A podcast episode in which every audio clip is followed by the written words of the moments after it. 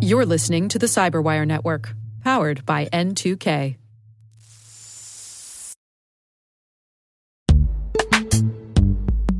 And now a word from our sponsor, Netskope. Netskope is a worldwide leader in SASE and zero trust. Its unified platform, Netskope One, provides optimized access and zero trust security for people, devices, and data anywhere they go helping customers reduce risk, accelerate performance, and get unrivaled visibility into any cloud, web, and private application activity.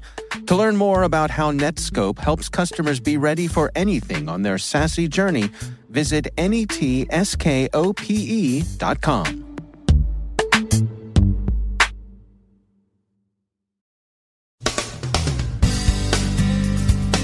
Hacktivists turn to defacement. They say they're performing a public service. Recorded Future takes a close look at ransomware's likely course in 2017. ISIS exposes itself online. Attribution controversies the good, the bad, and the ugly. And would you hug Skynet if it looked like Teddy Ruxpin?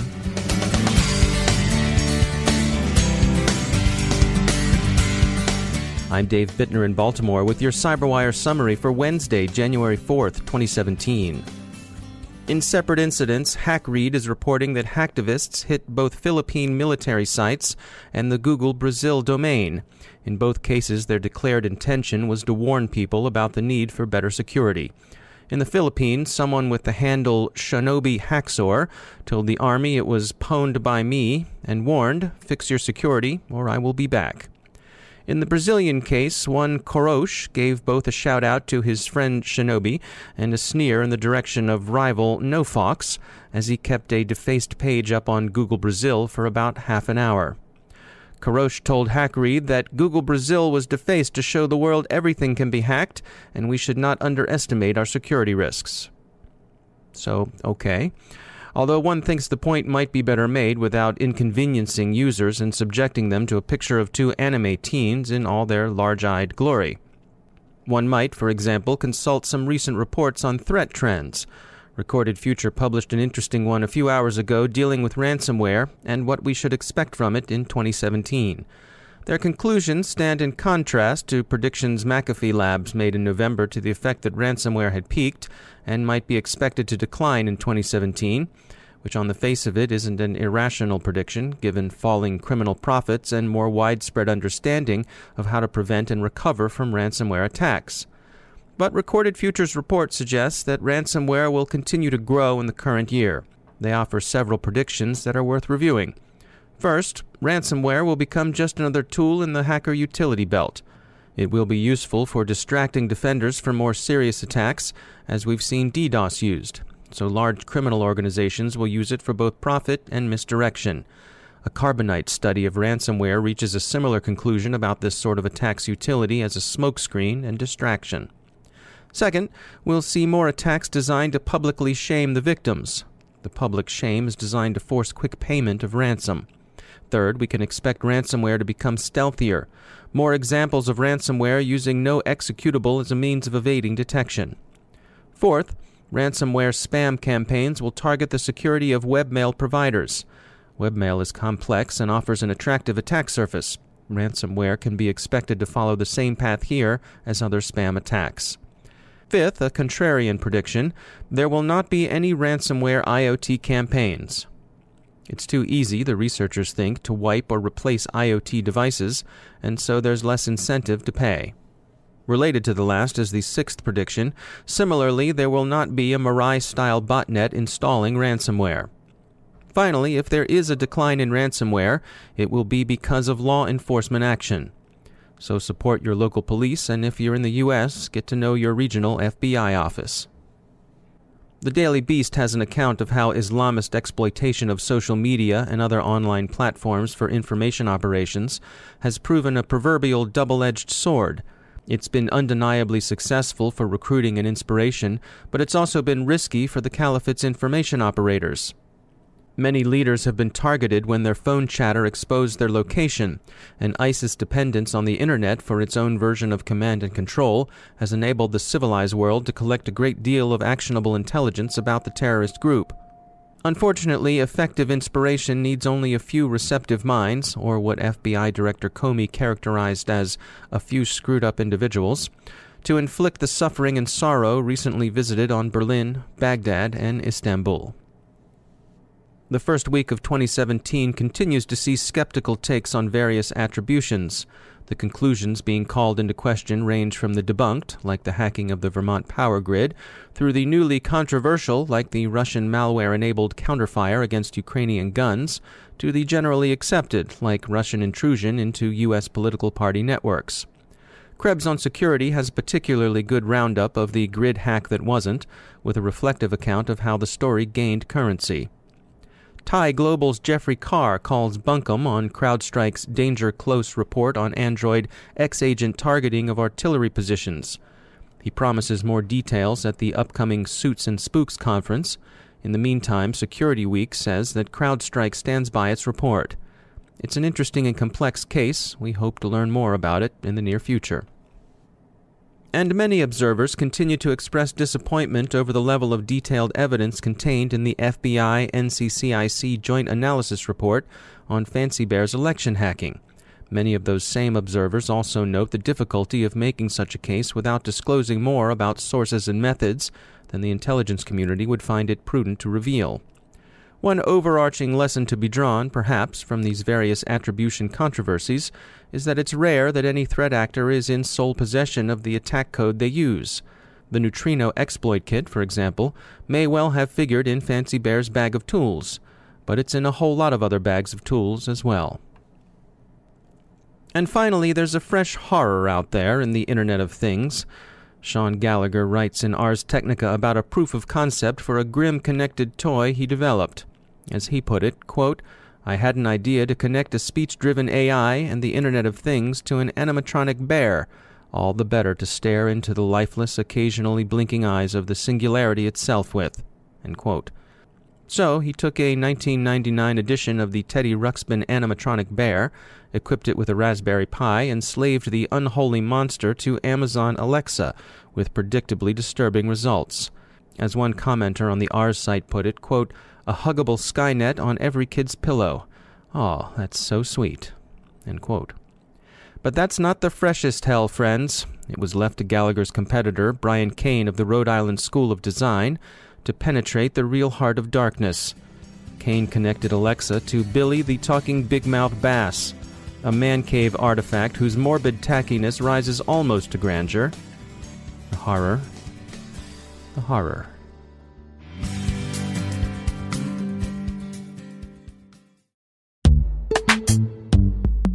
Every day, your IAM tech debt grows. Your multi generational services struggle to work together. Building an identity fabric can fix this. It makes all your identity tooling stronger and allows you to connect any app to any service you want to use with zero coding, zero maintenance, and zero app downtime. Strata's identity orchestration platform separates the identity logic from your applications so you can optimize existing IAM tools and manage them in a single control plane. Now, every vendor, standard, and architecture work together. In short, building your identity fabric means you can secure your non standard apps keep your complex access policies, retire outdated IDPs, and modernize in record time. So build your fabric with Strata Identity and get rid of tech debt for good. Visit strata.io slash cyberwire, share your identity priorities, and receive a pair of AirPods Pro. Offer valid for organizations over 5,000 employees. Connect today at strata.io slash cyberwire.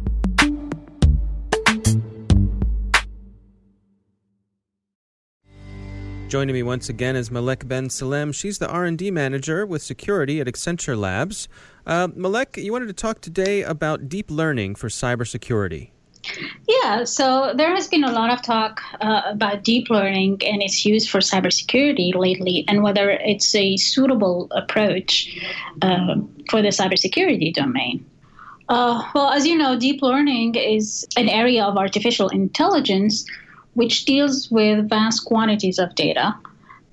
It's not new. Some people say deep learning is just a buzzword uh, or a rebranding of neural networks. And that's uh, to an extent true. Uh, but while neural networks are not have been out there for a long time, uh, they have been used in a very limited way. Uh, they've been used uh, with only one layer, one internal layer of neurons. Uh, what we're able to do today with the new developments in technology, with the abundance of data and um, multiple GPUs available, uh, we're able to revisit that and implement neural networks with several input layers, uh, and that's what constitutes deep learning.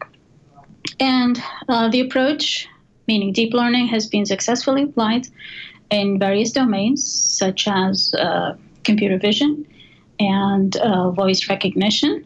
So it has some potential uh, in cybersecurity my understanding of deep learning is that um, you know the systems themselves, rather than than um, you know telling the systems what to do, the you rely on the system to kind of you know figure out what to do on its own, um, and so that can lead to novel approaches to problems.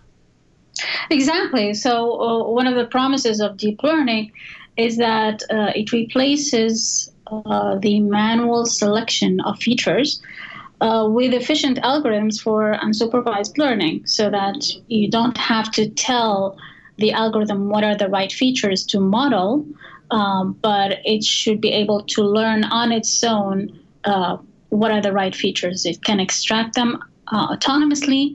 And also, the other um, difference that deep learning brings is a way of hierarchical feature extraction, which is not the case for the existing machine learning algorithms. Uh, and dig into that for me a little bit. What do you mean by hierarchical feature extraction? So, for example, uh, l- let's think about uh, computer vision. Um, the, the way people recognize the contents or understand what's in a picture is complex, right? We first recognize an overall shape, the, shape of the main object within the picture, and then we may then recognize certain details within that picture to be able to tell exactly what that picture can, um, entails. That's what deep learning does is it, it mimics that same way of recognition. Mm. So it may recognize the, the main object, and then it may recognize the edges of that object. Then it may recognize later on certain specific features within within the object. So it's very similar to the way the human mind works as well. So, how do we apply deep learning to cybersecurity? So, uh, it has been actually applied already in, in certain um, uh, problems for cybersecurity. It has been implemented by Symantec, for example, another uh, smaller startup cybersecurity company na- by the name of Deep Instinct is also um, implementing deep learning to recognize uh, malicious files. Uh, it's being currently tested for uh, network intrusion detection and detection of uh, DDoS attacks. Um, but results at this point, um, you know, are promising, but uh, are similar to existing uh, machine learning algorithms. The point is with deep learning is that it requires a lot of data. So wherever we have a lot of data, that's where it shines. And another um, promising application for it could be for with spam filtering and uh, spear phishing. So I expect that it will be applied successfully to solve that problem as well. Malek Ben Salem, thanks for joining us.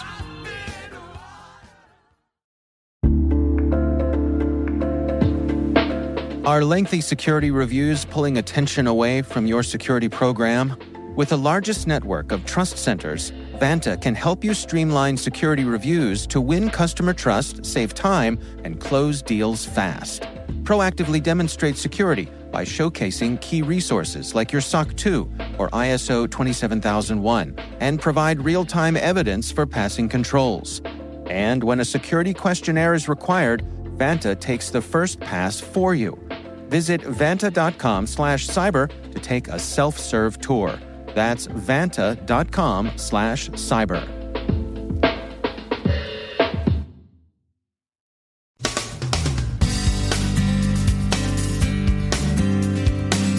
And that's the Cyberwire. We are proudly produced in Maryland by our talented team of editors and producers. I'm Dave Bittner. Thanks for listening.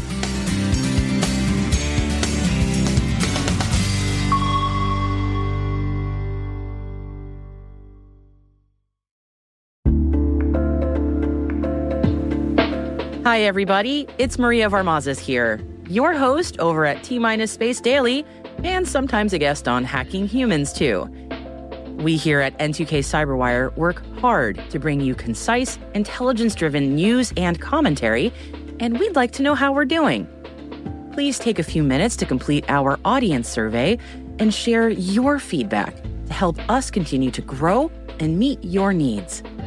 Visit cyberwire.com slash survey. That's cyberwire.com slash survey to get started. Thanks so much for your input as we reach for the stars. It means the universe to us.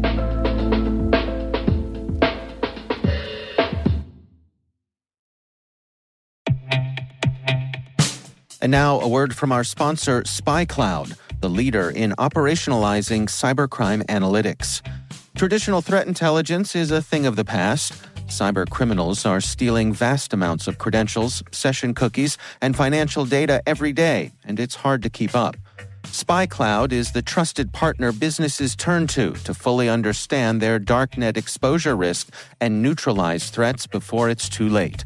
SpyCloud alerts your organization as soon as an employee or customer's data appears on the dark net, so you can act faster than bad actors to prevent cyber attacks like ransomware, session hijacking, account takeover, and online fraud. With insights from the industry's largest repository of recaptured data, protect the digital identities and systems most important to your business. Get your free corporate darknet exposure report at spycloud.com slash cyberwire and see what information criminals have in their hands today. That's spycloud.com slash cyberwire.